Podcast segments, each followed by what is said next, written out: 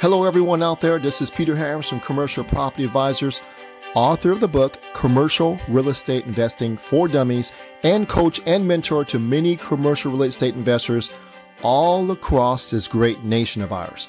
The title and subject of today's podcast is Creative Commercial Real Estate Finance with an emphasis on seller carry second mortgages. So I'm continuing a series of trainings on how to buy and finance commercial real estate creatively. It's really important that you know how to structure deals that no one else does to give you the upper hand. A typical real estate agent may or may not know how to be creative, but for the most part, they're not interested because it may affect their commission. And from my experience, nearly 95% of all property owners, that's sellers, don't have a clue on how to safely structure creative deals. So it's up to you to get educated on this topic. Today, I'm going to go deep on how seller carry second mortgages can help you close on commercial deals that you otherwise would probably pass up on. So let's get started. Have you ever heard of these terms or these uh, phrases before when you're looking on LoopNet or online listings or getting things from brokers or even uh, just sellers? If you've heard this before, seller may carry a small second to help get the deal done. Or how about seller may hold a second? Or owner may carry some paper? Or how about owner may carry? Or how about the emphasis owner financing possible? I'm sure some of you that are active in the market have seen these terms someplace somehow. So what does this all mean? This is actually code language telling you that here's an open door, an open window for you to explore creative financing. You just have to know what to do with it. And that's what this podcast is about. So why seller carry second mortgages? Well, being creative allows you to close on more deals and make more money. That's the bottom line. Seller carry strategies assist you in leveraging, for example, lowering your down payment amount. That's critical. That's huge, right? It also helps you increase your cash on cash return or ROI immediately and immensely. And it also makes your deals very attractive and unique. It allows you to take advantage of motivated sellers where loan assumptions are available. You're going to run across that. What do you do with that? And also you'll be able to overcome financing obstacles that would normally the average person will walk away from, but not you after this training here. So understanding seller carry second mortgages is an absolutely important tool to have have in your arsenal of deal making tools. So let's do a quick example, quick and easy. Okay. I know you guys can't see the numbers, but just try to follow me along in principle. So let's say the purchase price of a 10 unit apartment building is $500,000 and the down payment is 25% or 125,000 but you only have 75,000. So you only have 15%. So there's a 10% shortage. Here's how seller carry mortgages can help. In order to satisfy the down payment requirement of the lender, which is 25%, the seller may agree to hold a second mortgage against the property for the remaining 50,000 or 10%. That's called a seller carry second mortgage. Now, if he agrees to do that, everyone is happy. The seller gets to sell the property. You get to buy the property. And lastly, the lender's equity requirement of 25% down payment payment is satisfied. So in a nutshell, that's what a seller carries second mortgage is. So you're going to have two mortgages. You're going to have to pay the first mortgage and the second mortgage. So you're going to have to evaluate this and figure your cash flow out by subtracting two mortgages from the NOI. Now, how does this affect the cash and cash return if you don't do a seller carry second mortgage? So if you don't do a seller carry second mortgage in this case, you have to come up with the entire 25% or 125,000 instead of 75,000. So you'll be only taking care of the first mortgage. So, you know, that can have a huge difference on your cash and cash return. Now, in the first case, you have a seller carry second mortgage. You have a certain cash and cash. And in the second case, there's no seller carry. You're putting down the entire down payment, right? There's a certain cash and cash there. The difference is you putting down 15% as opposed to 25%. That's over a 30% difference improvement on your cash and cash return. So if you can organize a small seller seller carry of 10%, your cash on cash return can potentially go be over 30%. It can be a 30% difference there. For example, let's say you're able to produce a 25% cash on cash return with the seller carry second mortgage. That's if you don't have a seller carry second mortgage, it can be 15 to 17%. So you can go from 15 to 17% up to 25% with the seller carry second mortgage. So that's huge. Let me go over a second situation with you. Let's say we have the same apartment building, 10 unit apartment building, $500,000 purchase price. The seller this time has four years remaining on a current loan in the amount of $300,000. The buyer must assume a loan because the seller has a large prepay penalty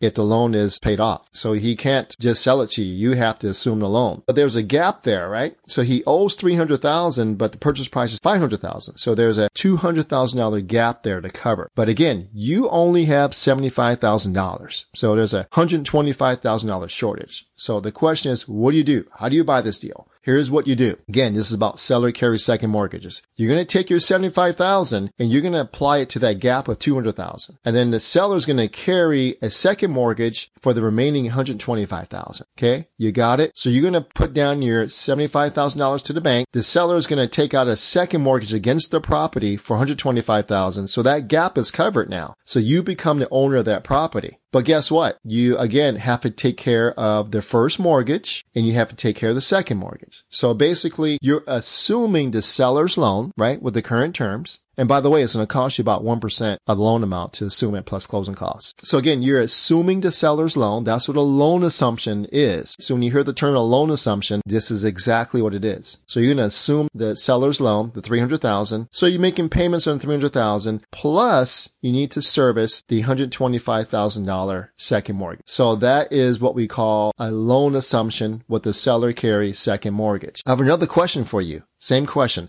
What would the cash on cash return be without assuming a loan and not taking a seller carry second mortgage? What would it be? This is even a more drastic change. So in this case, what you're doing is, let's say there's no assumption. So you're going to cover the $200,000 difference just out of your pocket. Boom.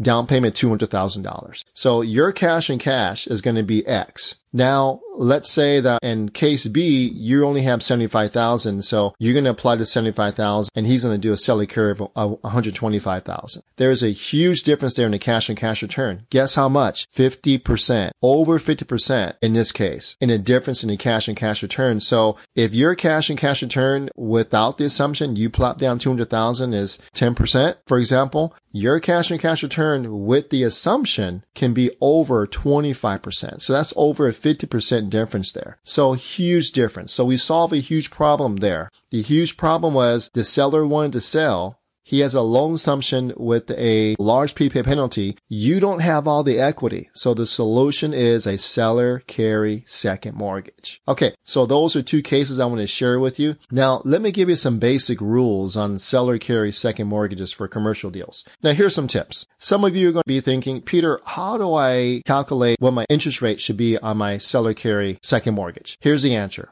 Always start off with 5% interest only payments if you don't know where to start. So I'm giving that to you now. Always plug in 5% interest only payments on the second mortgage. Next is try to negotiate no interest payments for the first six months. So this allows you to have higher cash flow before having to take on the second mortgage payment. Next is never over leverage or over debt a property. Try to maintain at the minimum 10% equity in the property. My last tip here is not all lenders will allow second mortgages. And I found that here's the reason why is because the lenders figure you're going to pay the second mortgage before spending on maintaining the property. So the lender is concerned about their property looking well and being taken care of. You're more concerned about paying the second mortgage so you don't go into default. That's the reason why not all lenders will allow seller carry second mortgages. So you had to be selective there. Now, let me go over with you when seller carry second mortgages are good to use. In what situations? Well, I'm going to give you five situations. Number one, it's good to use when you want to be creative and seller motivations are evident. We just went over a couple examples where seller motivations were there. Say, this is a great time to use it. Secondly, they're good to use when you have enough time and a good plan to increase the property value through appreciation, forced appreciation, or principal paydown. So you need to give yourself enough time to pay off the loan. Thirdly, seller carry second mortgages are good to use when you need or want to leverage your down payment or the amount of money that you have. Fourthly, seller carry second mortgages are good to use when a seller has to pay a large prepaid penalty if he pays off his loan too early. And lastly, seller carry second mortgages are good to use when you're assuming loans. Now, for those of you that are active, over time, you will run into one of these situations. Believe me, you will. And now you know how to handle it. So now I want to cover the other side, right? So when is not a good time to use seller carry second mortgages? Let me give you five examples here too. It is not good to use seller carry second mortgages when it creates a situation where there's too much debt on the property. For example, negative cash flow. So if you were to evaluate a deal where you have the two mortgages, the first and the second, and there's negative cash flow, this is not a good time to use that. Secondly, when your debt coverage ratio equals 1.0, it's not a good time to use seller carry second mortgages. All right. By the way, debt coverage ratio is basically your NOI divided by your annual mortgage payments. So when that formula equals 1.0, that means you're breaking even. It's not a good time to use seller carry second mortgage. Thirdly, this is the third case. Seller carry second mortgages are not good to use if the seller's current mortgage matures soon. Within the year it matures. It's probably not a good time to use seller carry second mortgages because you need time to fix up the property, get the NOI up, get the value up so you can pay it off. Now, number four, if you don't have a clear plan or exit strategy to pay off the seller second mortgage when it's due, it's not a good time to use this strategy. And lastly, if you don't have enough time to allow the property value to increase to pay off the second mortgage, it is not a good time to use seller carry second mortgages. Now, let me give you some technical things about the seller carry second mortgages. Second mortgages by definition must be recorded after the first mortgage. Okay. So you are pretty much the seller that gives you the second mortgage will be in second position.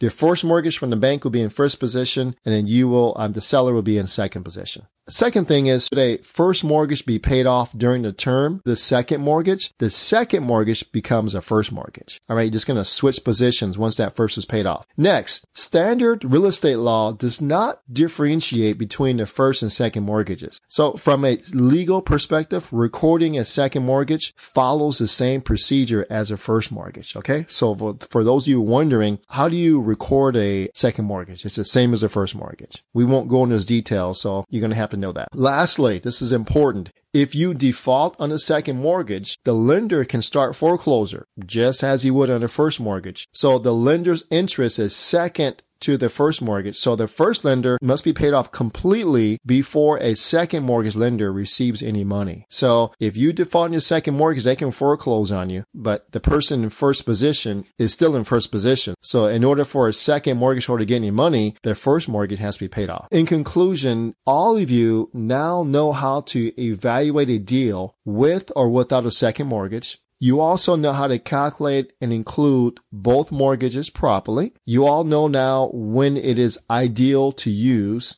as well as when it is ideal to not use. You now know what the benefits are of using a seller carry second mortgage and how to be creative there. You now know what the risks are. And lastly, now you're able to create more deals from some deals you may have walked away from. So this concludes creative commercial real estate financing with an emphasis on seller carry second mortgages. If you want more podcasts like this, you can go onto our website, commercialpropertyadvisors.com and click on the podcast area and listen to more of these podcasts. All right. Okay. Thanks everyone for listening and I'll see you at the next podcast.